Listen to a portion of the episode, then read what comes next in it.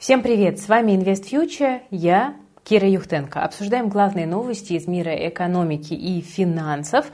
А, смотрите обязательно видео до конца, потому что у нас много интересных тем. Ну и ставьте лайк, если этот ролик вам полезен.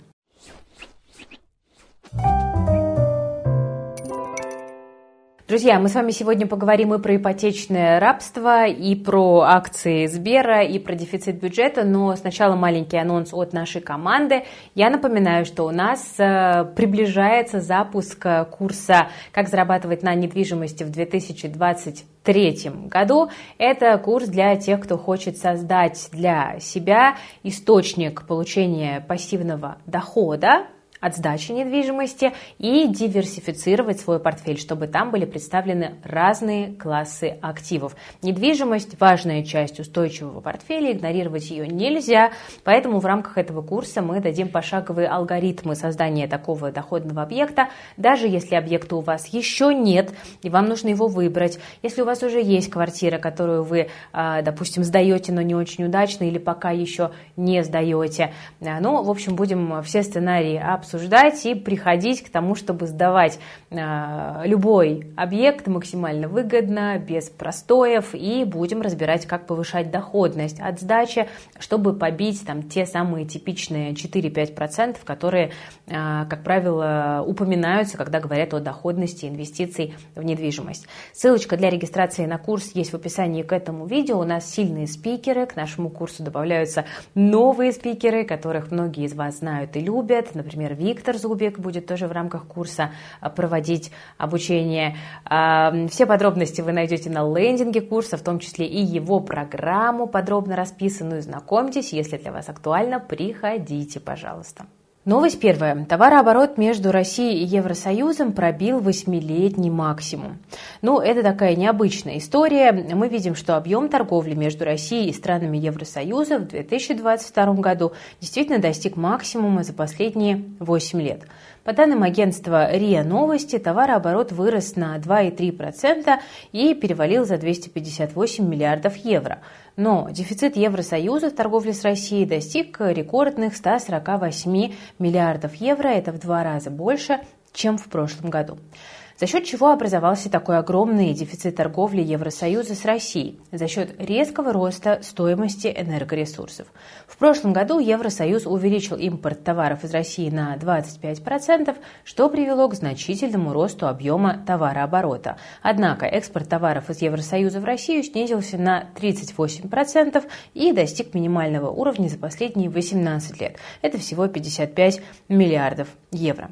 Кстати, недавно объявленные санкции касаются экспорта Евросоюза на сумму 11,4 миллиардов евро, а общая сумма экспорта, попавшего под ограничение, достигла почти 44 миллиардов евро. С учетом снижения закупок из ЕС и падения цен на энергетику, товарооборот с Евросоюзом, скорее всего, в 2023 году переживет сильнейшее падение, что негативно скажется на доходах России. А с доходами у нас сейчас напряженка, и это одна из причин, по которым рубль слабеет. Тем временем дефицит бюджета приобретает пугающие масштабы. Минфин выпустил предварительную оценку дефицита бюджета в январе-феврале 2023 года. Расходы превысили доходы на 22,6 триллиона рублей. Бюджет уже почти достиг дефицита, который власти запланировали на весь 2023 год. Это почти 3 триллиона рублей. 2,9. В январе был шокирующий дефицит 1,7 триллиона рублей. И в феврале дела тоже плохи, но не настолько столько – дефицит 820 миллиардов рублей. Еще в январском отчете по бюджету Минфин указывал, что данные начала года не очень показательные. Большие госрасходы пришлись на первые месяцы года. Власти решили заранее заключить госконтракты и внести авансы. Ну а доходы могут также отражаться неверно из-за новой формы уплаты налогов – единого платежа. Его работа пока не устаканилась, и не все доходы могут попадать в отчет по бюджету за месяц. Что будет дальше?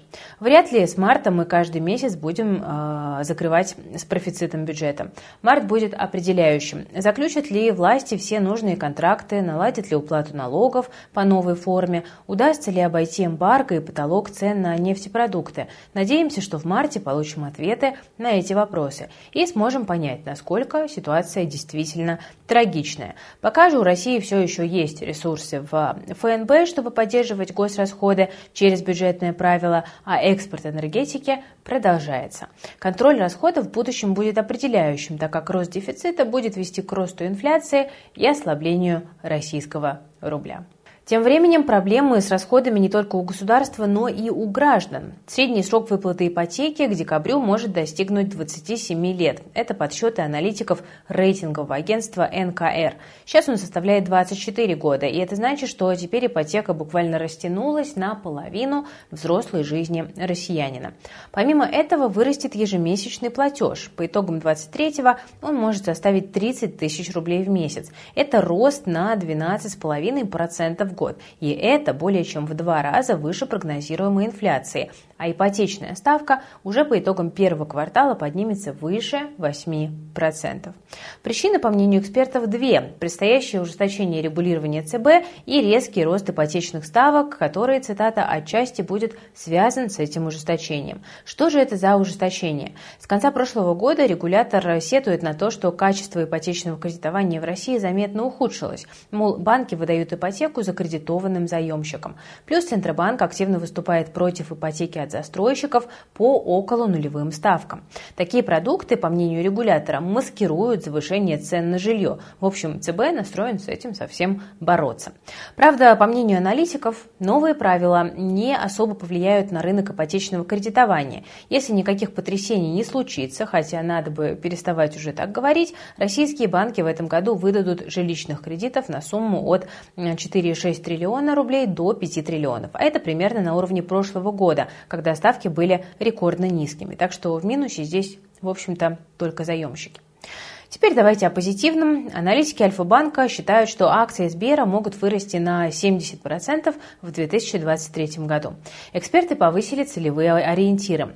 По обыкновенным акциям Сбера до 300 рублей э, было 280, возможно, они просто округлили, мы не знаем, и по привилегированным с 270 до 290.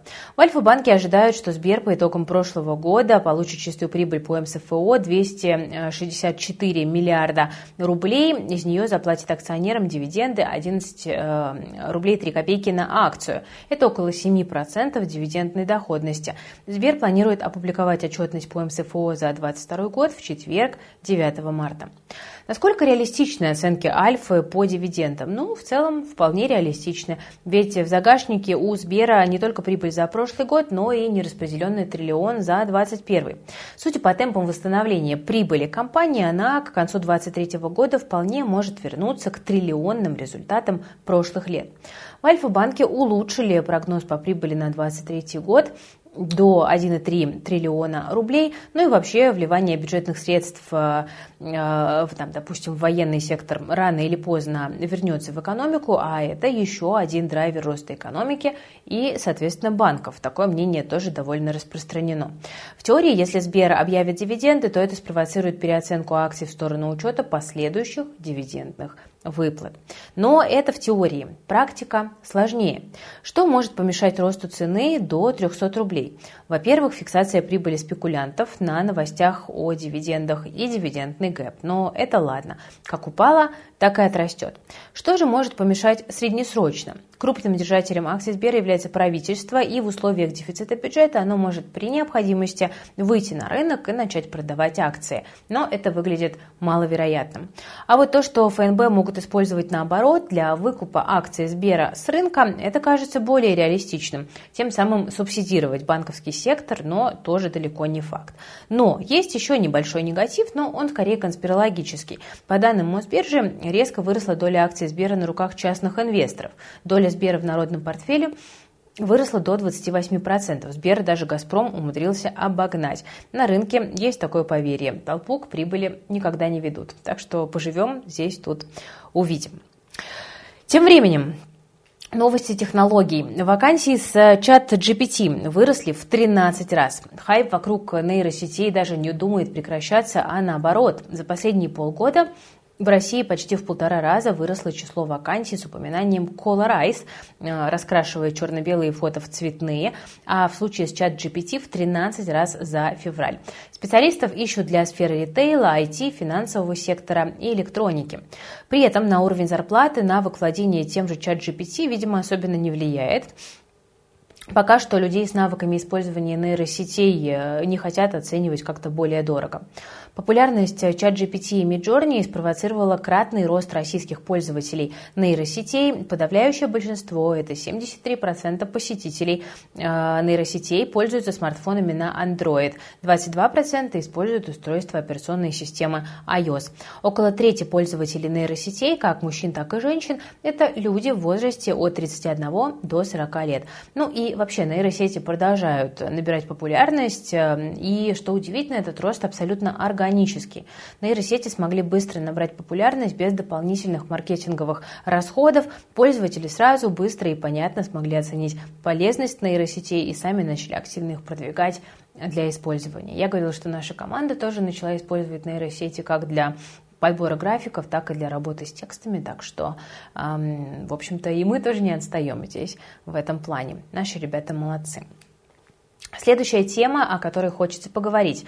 Э, количество вакансий растет не только на экспертов в области ИИ, то есть искусственного интеллекта. Спрос на несовершеннолетних сотрудников собирается стимулировать правительство. По опросам Общероссийского народного фронта примерно 90% подростков хотят работать. Госдума и Минтруд предложили снизить для компаний, принимающих на работу несовершеннолетних, страховые взносы. И снижение очень большое – с 30% от зарплаты работника до уровня 7,6. В эти взносы входят три компонента. Пенсионное отчисление, самое большое, социальная и медицинская страховка. Такая мера поднимет интерес работодателей к сотрудникам младше 18 лет. Сейчас бизнес не особо в них заинтересован, потому что приходят ребята на пару недель во время каникул и не успевают влиться в рабочий процесс, э, потому что уже пора обратно на учебу возвращаться. Мера может, с одной стороны, выглядеть немного спорно, как будто эксплуатируют детей, но, с другой стороны, если с их стороны есть сильный спрос, почему бы не упростить возможность получения работы? Важно, э, что за работодателями будут следить. В законопроекте предлагается рассматривать обращения и жалобы подростков и устраивать проверки. Продолжим о деньгах. Не только подростки хотят больше зарабатывать, но и прекрасная половина человечества – население нашей страны. 50% россиянок назвали зарплату в 250 э, тысяч рублей комфортным для себя доходом. Для 30% достаточно 100 тысяч в месяц. Грустно, что желания далеки от реальности. Средняя зарплата женщин в России составляет 42 800 рублей. Такие данные приводят финэкспертизы на основании данных Росстата. У мужчин, кстати, эта цифра выше на 50%, 62 100 рублей. Пользуясь случаем, кстати говоря, от лица всей нашей команды Invest Future, мы поздравляем всех девушек и женщин с наступающим праздником 8 марта. Желаю счастья, успехов э, в карьере, э, стабильной личной жизни, такой, какой хочется вам, и выбор делаете абсолютно здесь вы, девушки, сами, а не кто-то и общество э, за вас. Продолжаем достигать своих целей, продолжаем становиться сильнее и лучше с каждым днем и с каждым годом. Ну а с финансами мы с вами продолжим работать вместе. Вот мы к 8 марта как раз решили а, завтра сделать прямой эфир э, на нашем братском канале и в плюс. Он э, как раз-таки про женскую финансовую независимость и про то, как в современном мире строить гармоничные отношения с партнером, да, каковы здесь роли гендера э, в семейных доходах, в принятии решений и так далее. Мне кажется, тема такая такая достаточно болезненная, и это полезнее обсуждать, чем просто постить очередные фотографии мимозы. Так что ссылочка на эфир есть в описании к этому видео, приходите, кому интересно.